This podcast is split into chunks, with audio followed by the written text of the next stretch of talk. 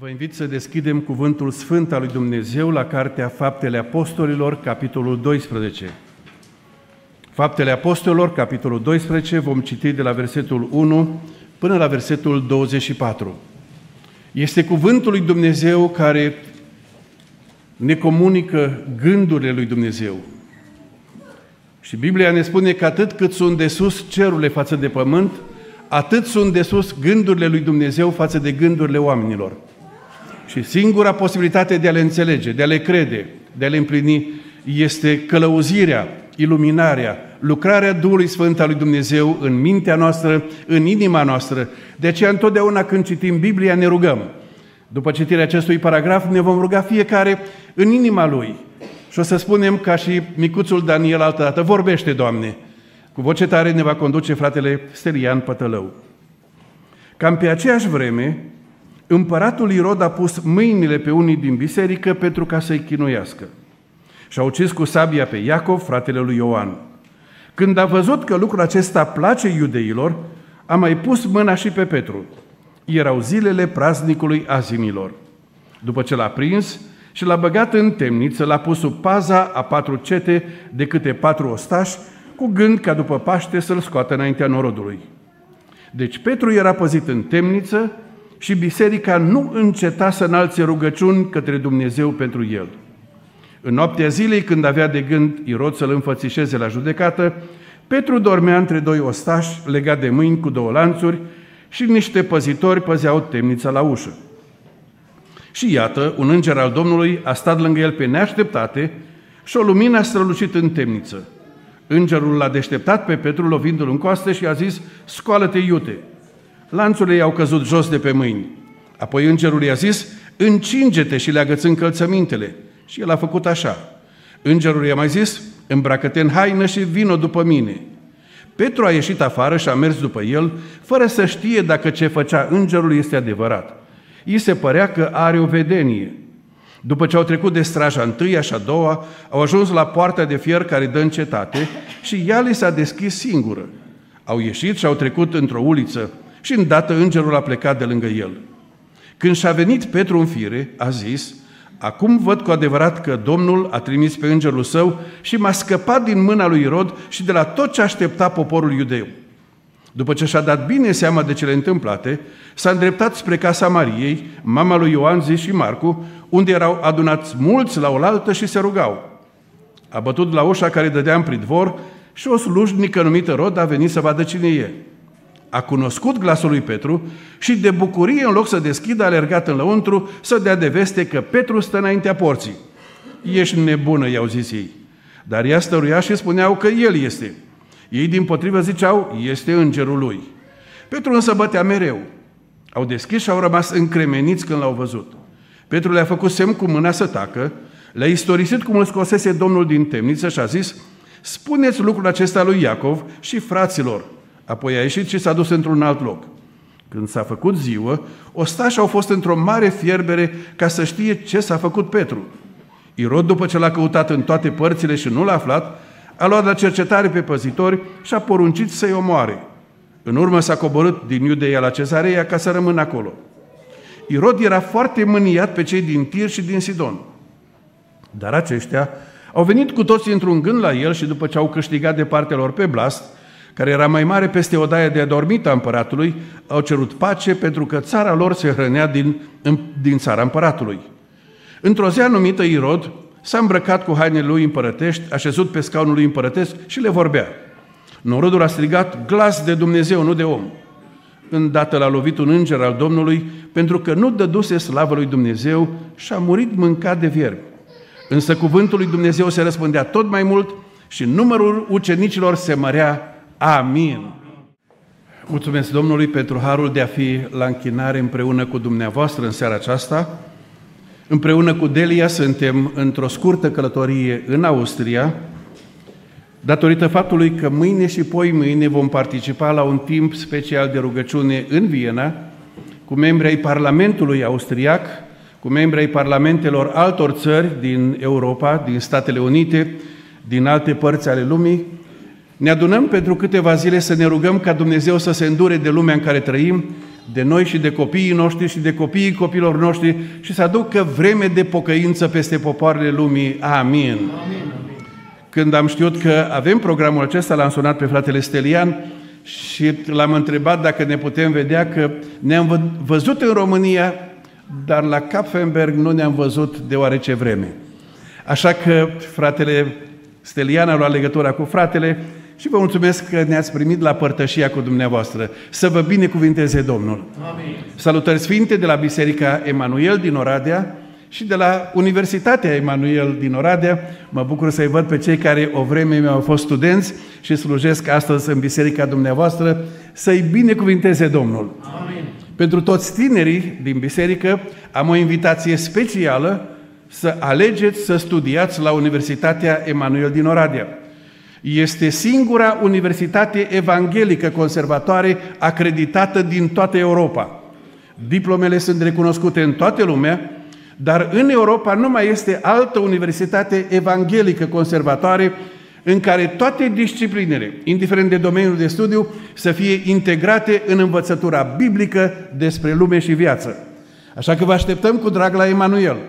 Puteți studia teologie pentru cei care aveți chemarea să predicați Evanghelia, să fiți misionari, să studiați filologie pentru cei care vreți să lucrați în educație, în învățământ cu copiii sau în edituri sau în alte instituții unde uh, a cunoaște câteva limbi străine, a le vorbi bine, este una dintre condiții de angajare. Avem specializarea în asistență socială pentru cei care știți ce înseamnă pasiunea de a îngriji pe cei care sunt în nevoi. De asemenea, avem facultatea de muzică pentru cei care au darul cântării. M-am bucurat să vă aud la cântare, să aud corul, să aud copiii, să-i binecuvinteze Domnul. Amin. Avem facultatea de management și afaceri pentru cei care vreți să faceți afaceri pentru slava Domnului. Avem facultatea de uh, IT pentru cei care sunt pasionați de computere și de alte asemenea minuni ale inteligenței artificiale și vreți să aduceți toate înălțimile în robia ascultării de Hristos. Vă așteptăm cu drag la Universitatea Emanuel și o să ziceți, frate Paul, de ce să venim din Austria tot, tocmai la Emanuel în Oradea? Din câteva motive. Unu, E mare har să fii student într-o universitate unde și profesorii, și studenții, și toți angajații se adună împreună la rugăciune și la studierea Cuvântului lui Dumnezeu și le facem toate pentru slava lui Dumnezeu. Doi, e mare har să fii student împreună cu alte câteva sute de tineri de vârsta ta din țară, din Austria, din Germania, din Spania, din Marea Britanie, din Canada, din Statele Unite, din Grecia, din Italia, de unde îi aduce Domnul și să fii în părtășie cu ei și să te bucuri în anii tinereții că poți face călătorii misionare. Și nu în ultimul rând, e mare lucru să termini o facultate fără să ai datorii pe care le plătești restul vieții. Așa că dacă nu v-am convins cu toate acestea, vă mai spun un motiv. Este cel mai bun loc în care îți poți găsi un partener de viață. Și cine are urechi de auzit, să spună ne facem bagajele și plecăm la toamnă la Oradea. Când am vorbit cu fratele despre slujirea din seara aceasta, am vorbit despre timpul pe care îl avem și fratele mi-a spus că timpul este generos. I-am spus să-mi spună cât timp, pentru că am învățat că duhurile prorocilor sunt supuse prorocilor. Și am învățat asta în anul 2000 la Amsterdam, la conferința organizată de Billy Graham conferință pentru evangelizarea lumii. La începutul conferinței ne-au adunat pe toți vorbitorii într-o sală și ne-a spus fiecăruia timpul alocat. Și a spus, vă rugăm să respectați timpul.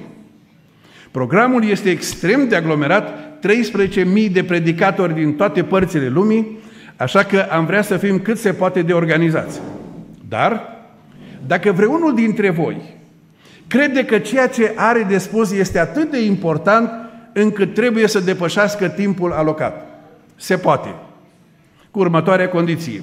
Fiecare minut depășit te costă 20.000 de euro. Pentru că atât costă minutul în tot acest ansamblu pe care îl avem pentru conferință.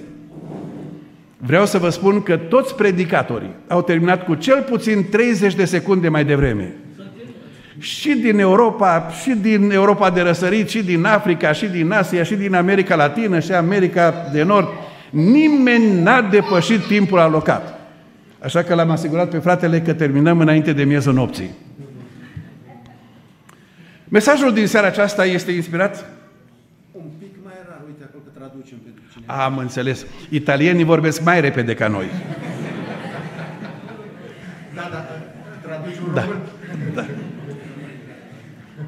Mesajul din seara aceasta se intitulează Ce se întâmplă când se roagă toată biserica? Oare ce se întâmplă când se roagă toată biserica? Ca să înțelegem învățătura aceasta, este important să ne aducem aminte că fiecare credincios, fiecare familie de credincioși, fiecare biserică, fiecare generație de credincioși are de înfruntat două mari bătălii. Nu le putem evita. Prima este bătălia spirituală.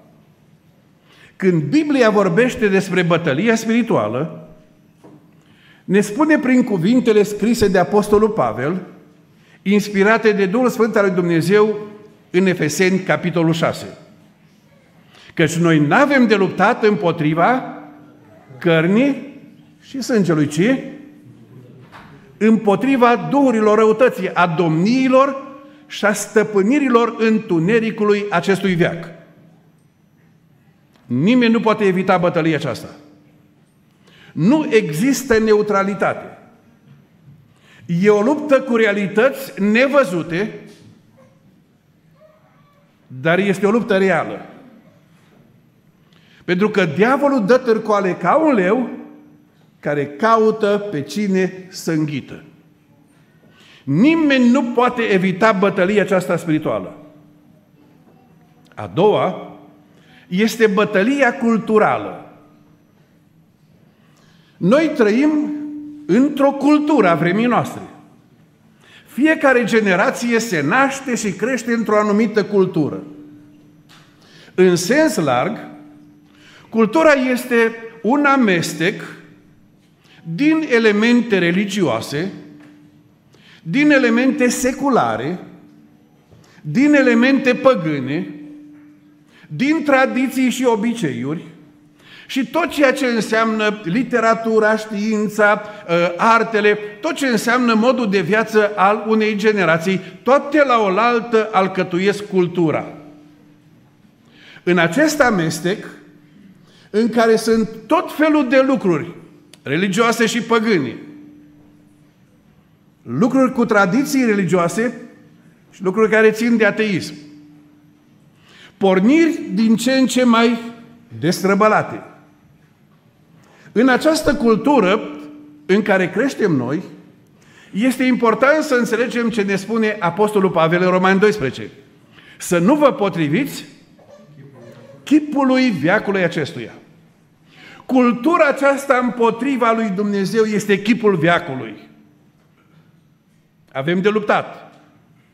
Pentru că de când ne naștem, trăim într-o anumită cultură, la școală copiii noștri sunt supuși influenței culturale, când ne uităm la televizor suntem supuși influenței culturale, când ne ducem la serviciu suntem supuși influenței culturale. Și Apostolul Pavel ne spune în Efeseni, capitolul 2, Voi erați morți în greșelile și în fără de legile voastre în care trăiați odinioară, după mersul lumii acesteia, a Duhului care lucrează acum în fiii neascultării. Apostolul Pavel spune, cultura nu este neutră din punct de vedere spiritual. În spatele culturii sunt realități spirituale.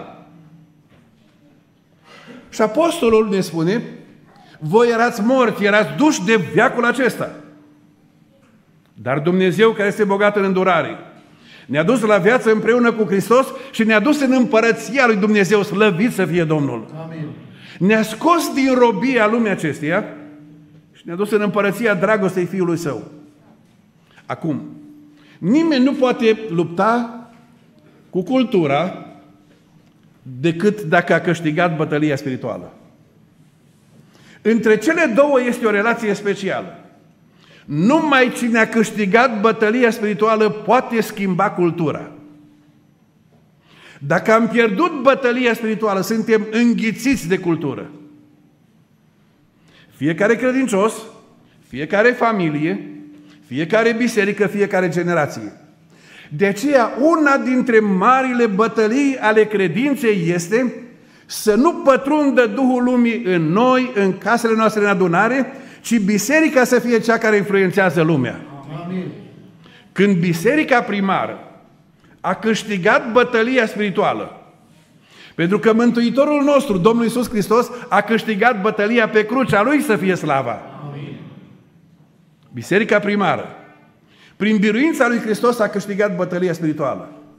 Știți ce au spus mai mari vremii?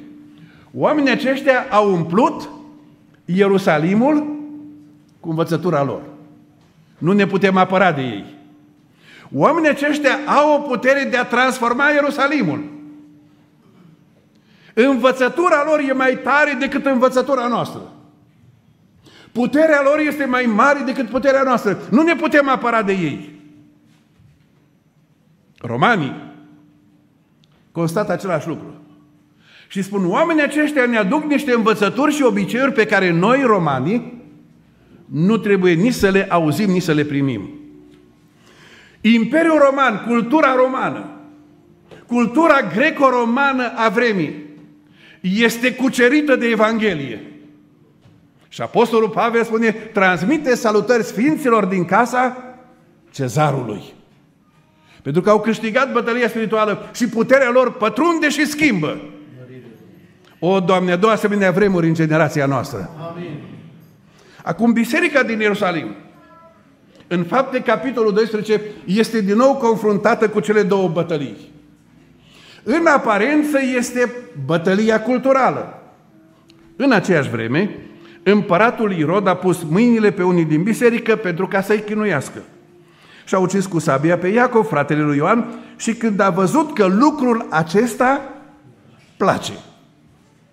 Când a văzut că prigoana, că martirajul este pe placul acestei generații, a zis, asta vor, asta le dau.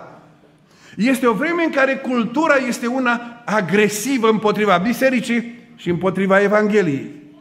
E interesant că acest Irod, din fapte 12, este unul dintre nepoții lui Irod cel Mare, cel care a vrut să-l omoare pe Domnul Isus. Tatăl acestui Irod, este Irod Agripa al doilea, tatălui este unul dintre feciorii lui Irod cel Mare, pe care i-a omorât tatăl lor, Irod cel Mare.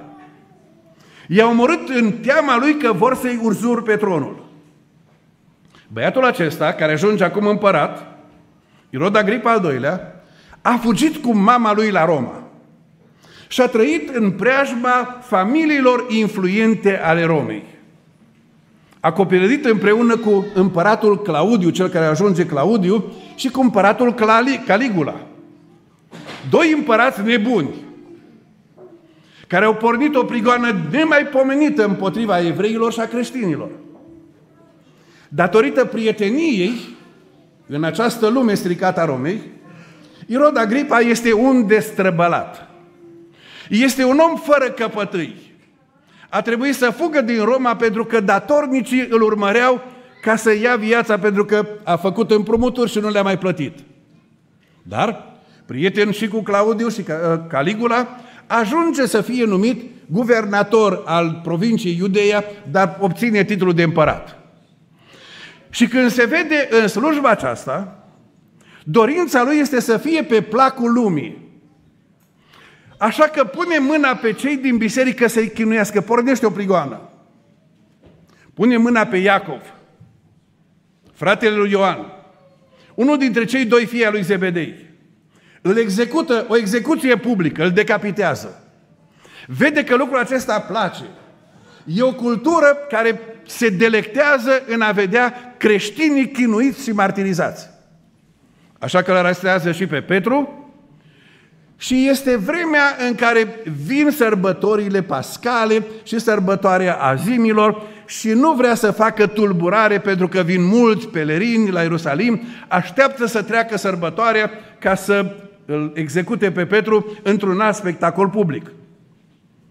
Dar îl așează într-o pușcărie de maximă siguranță. De ce? De ce într-o pușcărie de maximă siguranță? Că este un pes pescar. Nu este unul care să aibă acces la arme speciale, n-are o trupă de comando care să-l scape. Este un pescar care devine apostol. Dar îl pune într-o pușcărie de maximă siguranță, pentru că doar cu câțiva ani mai devreme, când i-a arestat pe apostol și i-a pus în pușcărie, i-a pus într-o pușcărie nepăzită. Știți ce s-a întâmplat noaptea? Au dispărut. Au dispărut din pușcărie, ușile baricadate, închise, dar apostolii au dispărut. Ca să nu se facă de rușine, îl așează pe Petru într-o pușcărie de maximă siguranță și, contrar obiceiului roman de a avea pușcăriașul legat de un soldat roman, împăratul Irod îl leagă pe Petru de doi soldați romani cu o mână legat cu un lanț de un soldat, cu cealaltă mână legat de alt soldat, ca să nu fie chip de evadare. Sunt patru trupe, patru echipe de oameni care păzesc pușcăria, în așa fel încât alți 16 sunt acolo să păzească un singur pescar. Ce șanse are Petru să scape de acolo? Este această putere a celui care conducătorul provinciei, are puterea soldaților romani la dispoziția lui. Ce șanse are un pescar să scape de acolo? Când mâna lui Irod este împotriva bisericii, ce are de făcut biserica? După ce l-a prins și l-a băgat în temniță, l-a pus sub paza a patru cete de câte patru ostași, cu gând ca după Paște să-l scoată înaintea nordului. Deci Petru era păzit în temniță și ce face biserica? Biserica se adună la rugăciune. Dar se adună la rugăciune care nu se mai oprește. Biserica nu înceta. Este o rugăciune, este un lanț de rugăciune. Petru este după ușile pușcăriei. Petru este sub mâna lui Irod. Biserica bate la ușa cerului. Și biserica cere să se pună în mișcare mâna lui Dumnezeu. E bătălia spirituală. E bătălia spirituală și biserica înțelege că pentru a schimba lucrurile pe pământ este nevoie de puterea cerului. Frați și surori, întotdeauna răspunsul la problemele pământului au venit din cer. Pământul nu-și poate rezolva problemele. Pământul nu are răspuns la crizele pământului. Întotdeauna răspunsul la problemele pământului au venit din cer de la Dumnezeu. Binecuvântat să fie Dumnezeu. Amin. Dacă pământul nu-și poate rezolva problemele, dacă lumea nu-și poate rezolva problemele, frați și surori, lumea nu are nevoie de mai multă lume. Dacă lumea nu își poate rezolva problemele ei, biserica nu are nevoie de lume. De aceea nu apelăm la metodele lumii și învățătura lumii în biserică, ci batem la poarta cerului. Amin. Biserica nu înceta să se roage. Petru este împăzit în pușcărie. Este legat. Ai pe cineva care e legat? Ai pe cineva care e legat de păcate grele. A pus mâna cel rău pe viața lui și e legat. Ai pe cineva care te uiți și spui, e, e cu neputință să scape de acolo. Doamne, fii binecuvântat că e toată puterea cer și pe pământ. Cea mai mare putere în univers este puterea rugăciunii. Mare putere are rugăciunea fierbinte a celui neprienit. Cât e de mare puterea rugăciunii? Oare cât e de mare? Este atât de mare cât este puterea aceluia căruia ne rugăm. Pentru că secretul rugăciunii este în cel căruia adresăm rugăciunile. Și Dumnezeul nostru are toată puterea în cer și pe pământ. În fața lui Dumnezeu nu sunt lanțuri care nu pot fi rupte, nu sunt uși care nu pot fi deschise, în, în fața lui Dumnezeu nu sunt oameni care nu pot fi eliberați. De aceea spunem, Doamne, întindeți mâna și lucrează. Amin. Biserica se roagă, biserica bate la poarta cerului, biserica îi cere lui Dumnezeu intervenție pe pământ, este o bătălie spirituală. Și de la tronul de har al lui Dumnezeu pleacă un înger al lui Dumnezeu. Pleacă un înger cu o misiune specială. Misiunea lui specială este să meargă în pușcărie și să le libereze pe Petru. Acum îngerii sunt ființe supranaturale, sunt creați de Dumnezeu, este în această lume nevăzută a îngerilor și ei sunt în slujba lui Dumnezeu, sunt duri slujitoare, de aceea noi nu ne rugăm la îngeri și nu ne închinăm la îngeri. Ne rugăm la Dumnezeul care a creat îngerii. Ne rugăm la Cel care îi ia pe îngeri și îi trimite acolo unde are Dumnezeu lucrare pentru ei. Billy Graham a scris o carte despre îngeri cu următorul titlu. Îngerii sunt agenții secreți a lui Dumnezeu. Îngerii sunt agenții secreți a lui Dumnezeu. Acum, îngerul lui Dumnezeu știe exact pușcăria în care este prins Petru, știe exact celula în care este Petru, și Îngerul lui Dumnezeu poate să intre pentru că înainte Îngerului Dumnezeu nu sunt uși ferecate, nu sunt ziduri de netrecut. Îngerul lui Dumnezeu vine din cer exact în celula lui Petru. E noaptea dinainte execuției. Biserica se roagă. Biserica bate la poarta cerului și din cer vine trimisul lui Dumnezeu în pușcărie. Dar oare ce lucrează un înger când vine? Interesant. Vine să le elibereze pe Petru și acum cei care ați citit romane eh, polițiste, cu detectivi, cu eh, evadări, una dintre tehnici este să folosești întunericul. Să lucrezi la întuneric. Numai că iată un înger al Domnului a stat lângă el pe neașteptate și s-a făcut lumină. Dumnezeul nostru este Dumnezeul luminii. Primul lucru pe care l-a creat Dumnezeu a fost să fie lumină. Când vine Dumnezeu în viața cuiva, unde este cineva, primul lucru pe care îl face Dumnezeu este lumină. Dar zice, dar e, e nepractic, dacă faci lumină, se trezesc soldații, se, se vede ce se întâmplă, că au căzut lanțurile. Nu era mai bine să lucrezi în întuneric?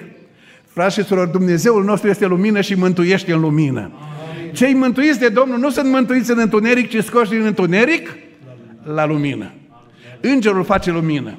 Pentru că Dumnezeu, Creatorul, este lumină. Și Domnul Iisus Hristos a spus, eu sunt lumina lumii. Și apoi ne-a spus, voi sunteți lumina lumii. Asta înseamnă tot ceea ce facem noi, facem în lumina lui Dumnezeu și pentru a răspândi mai departe lumina lui Dumnezeu. Se face lumină. Și când se face lumină, îngerul îl trezește pe Petru. Vedeți? Petru este prins într-un somn adânc și îngerul lui Dumnezeu îl trezește și trebuie să îl lovească în coastă. Uneori Dumnezeu ne poate trezi cu câte o lovitură. Cunosc oameni care s-au trezit în accidente teribile, într-o boală, într-o boală cu un diagnostic teribil. Într-o încercare grea, când au primit o lovitură, s-au trezit. Alții se trezesc de vorbă bună. Alții se trezesc la o predică, la o cântare, la o rugăciune, la o cercetare a Duhului Dumnezeu în liniștea casei tale. Așa ne-am rugat să cerceteze, să trezească Dumnezeu pe toți cei dragi ai noștri. Dar unii se trezesc mai greu. Și Petru se trezește mai greu, așa că trebuie să primească o lovitură în coaste. Neplăcut când dormi, așa -i? Ce zice dacă mâine dimineață când trebuie să te scoli, vine mama în cameră la tine și îți trage un șut în coaste, spune, scoală-te iute. Ce zice, mulțumesc mama, să rămână. Dar uneori Dumnezeu trebuie să îți aplice câte o lovitură să te trezească. Sper că nu-L duci pe Dumnezeu să folosească și lovitura. Dumnezeu vrea să aibă copii care ascultă de vorbă bună. M-am uitat cu drag la copiii dumneavoastră, sunt adorabili. Să-i binecuvinteze Domnul. Amin. Părinții, mâna sus, mâna sus părinții. Mâna sus toți cei care sunteți părinți aici, mâna sus. Să vă binecuvinteze Domnul cu toată casa. Amin. Și pe bunici și pe străbunici. Acum, copiii, ascultați. Una dintre cele mai mari bucurii ale părinților este să aibă copii care ascultă de vorbă bună. Ți atât de drag când copilul tău ascultă de vorbă bună. și spui, am un copil, e atâta, atâta de, de, de, de bun și de ascultător, e suficient să-i spun o vorbă și ascultă. Așa cred că sunt toți copiii de aici. Amin. Dar în România au mai rămas și din aceia care ne ascultă de vorbă bună. Și dacă ne ascultă de vorbă bună, atunci trebuie să ai la dispoziție și Ministerul Educației. Știți ce înseamnă asta? Folosit cu înțelepciune, Ministerul Educației înseamnă că și Domnul disciplinează pe cine îl iubește. Și e disciplina. Uneori Dumnezeu trebuie să folosească nuiaua pentru noi, ca să ne trezească. Dar când îngerul trezește, lanțurile au căzut jos. Când lucrează Dumnezeu, la puterea lui Dumnezeu se rupe orice legătură. Poate să fie legătură cumplită, imposibil de dezlegat de om. Dar ce este cu neputință la oameni este cu putință la Dumnezeu. Amin. Cad lanțurile. Petru este treaz și este dezlegat. Dar acum îngerul îi spune ceva interesant. Îngerul a zis, încinge-te și leagă-ți încălțămintele. Studii în textul au zis, păi dacă a venit îngerul din cer, de ce nu-l și îmbracă și îl și încalță? Pentru că la suveranitatea lui Dumnezeu este responsabilitatea noastră. Sunt lucruri pe care le face Dumnezeu și sunt lucruri pe care trebuie să le facem noi. Harul este a lui Dumnezeu. Ascultarea este a noastră. De aceea, din toată inima ne rugăm pe cei care duminica viitoare veți intra în apa legământului, a botezului, Domnul să vă binecuvinteze. Este partea care ne vine nou. Un copil mic s-a dus la pastor și a spus că vrea să fie botezat și el cu ceilalți. Pastorul s-a uitat la el și a spus, dar de ce vrei să te botezi? Și a spus, pentru că și eu sunt mântuit. Și pastorul a zis, dar cum ai ajuns la mântuire? Și copilul zice, păi, eu am făcut partea mea și Dumnezeu a făcut partea lui. Și pastorul zice, și care e partea ta și care e partea Domnului? Și copilul spune, partea mea este că eu am păcătuit și partea Domnului este că El m-a iertat.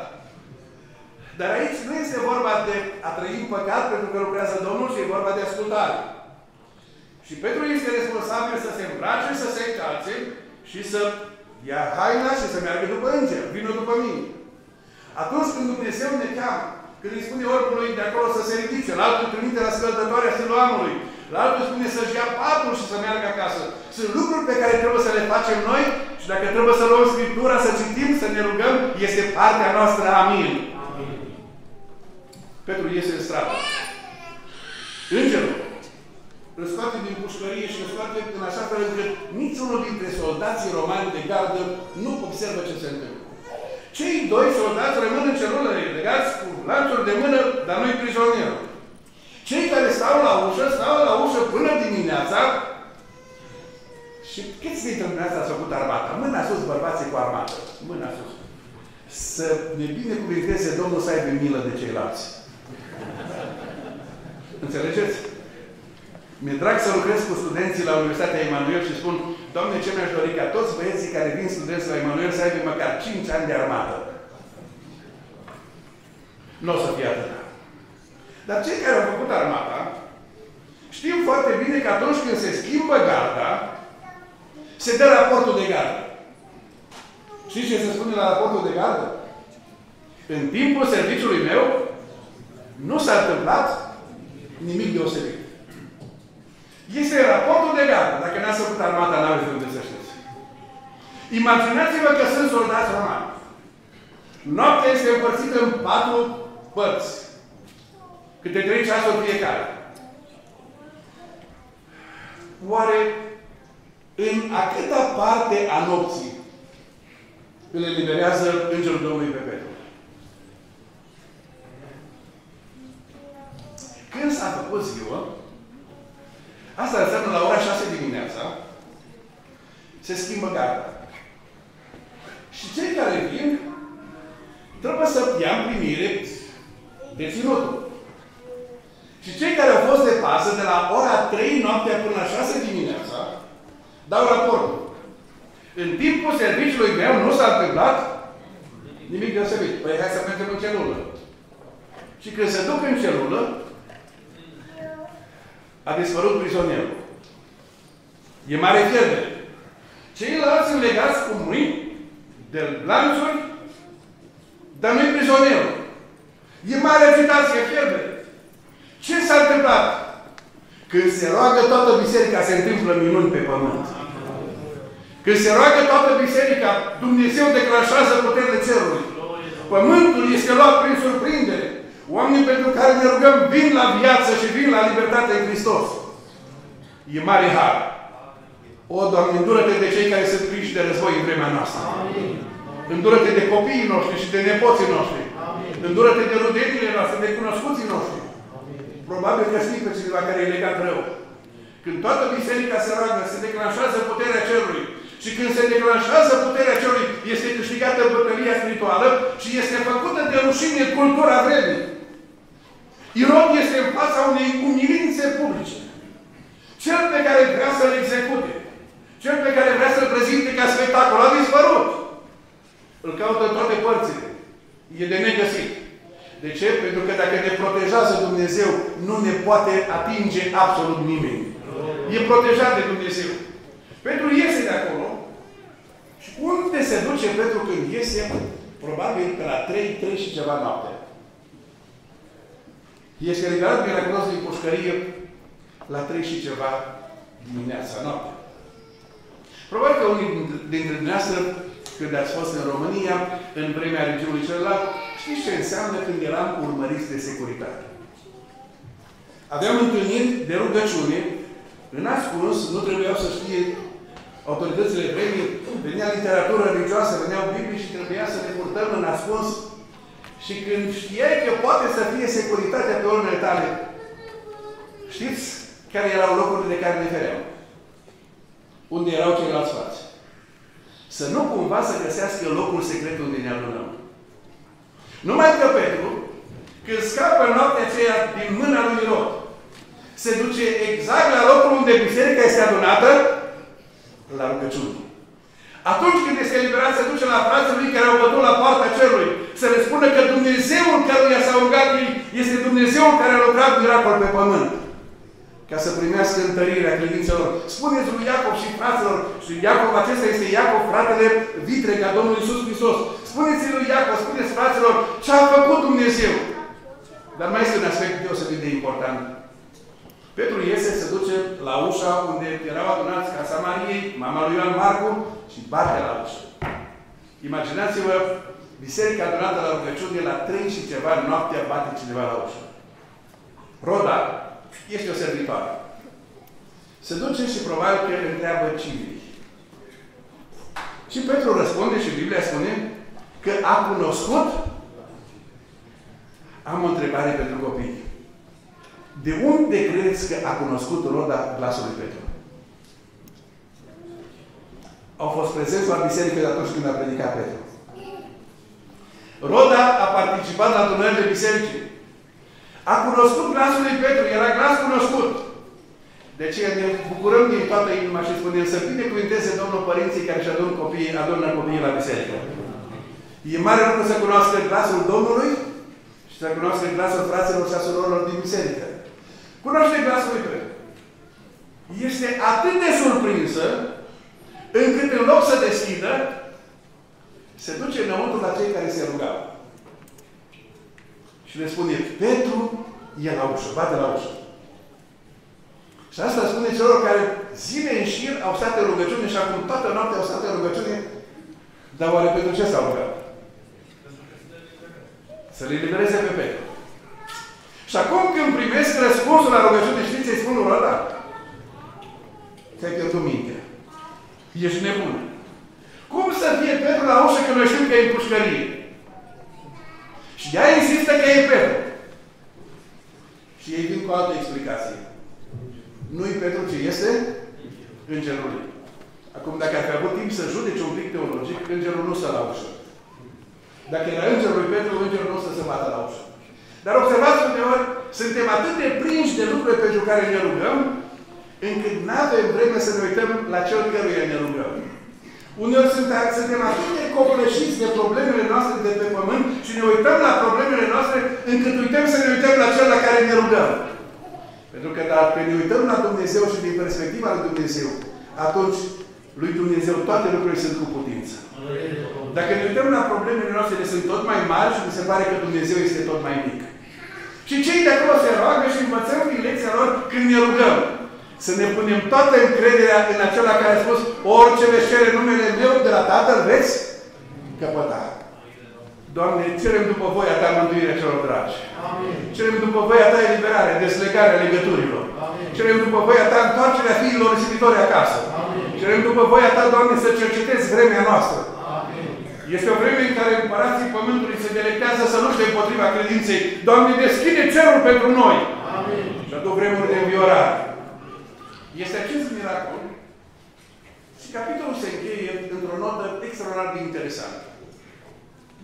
Irod este umilit public în Ierusalim, așa că se duce la Cezarea, acolo este garnizoana, acolo este fortăreața romană, acolo este sediul, palatul uh, lui, sediul guvernării, toate sunt în Cezarea și se duce la Cezarea. E supărat pe cei din Tir și Sidon pentru că sunt niște conflicte politice. Cei din Tir și Sidon sunt foarte abili uh, și găsesc o modalitate de a îmbuna pe Irod, care este prins de dorința de a fi grandios, de a fi mare, de a fi adulat. Și pregătesc o întâlnire specială. Când vine delegația din Tir și Sidon, Irod își pregătește o platformă înaltă și se îmbracă într-o haină care îi țesută cu fir de argint. și urcă pe platforma aceea, e înaltă, bate soarele și haina lui cu fire de argint strălucește. Și este ca un personaj supranatural. Și se adresează oamenilor care vin din Tir și Sidon și celor din Cesarea care au gândit și ei să asiste la această manifestare grandioasă a lui Irod. Și în timp ce el vorbește, își arată puterea lui și arată slava lui. Oamenii strigă adulându-l. Glas de Dumnezeu, nu de om. Adică e supranatural. E semizeu. Ești atât de glorios încât îi dau slavă și se închină, dar toate astea din interese economice. Lui Irod îi place însă. Irod se simte acum oarecum curățat în ochii lumii că are slava pe care a pierdut-o în Ierusalim. Îi place mândria aceasta. Numai că îndată l-a lovit un înger al Domnului pentru că nu dăduse slavă lui Dumnezeu. Frați și surori, noi am fost creați, noi am fost răscumpărați, noi suntem ținuți în har, noi vom ajunge în cer toate pentru slava lui Dumnezeu. Amin. Dacă orice facem este pentru slava noastră, îi furăm slava lui Dumnezeu. Și Dumnezeu nu parte slava cu nimeni. Dumnezeu nu parte slava cu predicatorul, cu cântăreții, Dumnezeu nu parte slava cu împărații, Dumnezeu nu parte slava cu nimeni. Toată slava este a lui Dumnezeu. Amin. Și când Irod vrea să ia slava care nu e a lui, și vrea să se îmbrace cu o slavă falsă, îndată l-a lovit în înger al Domnului, pentru că nu-i dăduse slavă lui Dumnezeu și a murit, mâncat de viel. Imaginea este înfiorătoare. Imaginea nu este că a murit și după aceea a intrat în putrefacție. Imaginea este o umilință cumplită. În clipa în care l-a lovit Îngerul Dumnezeu, din el au ieșit viel. Și s-a umplut toată fața, tot trupul s-a umplut de viel. Și l-au mâncat de viu acolo în cea mai grotescă imagine. Pentru că n-a dat slavă lui Dumnezeu.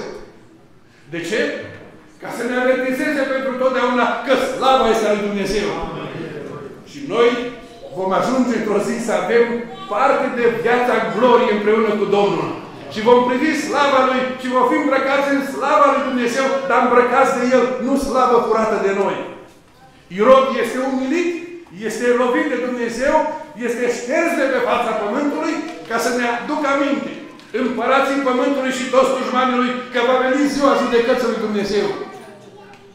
Ne vom aduna zilele următoare în Viena și ne vom ruga, Doamne, cercetează conducătorii pământului.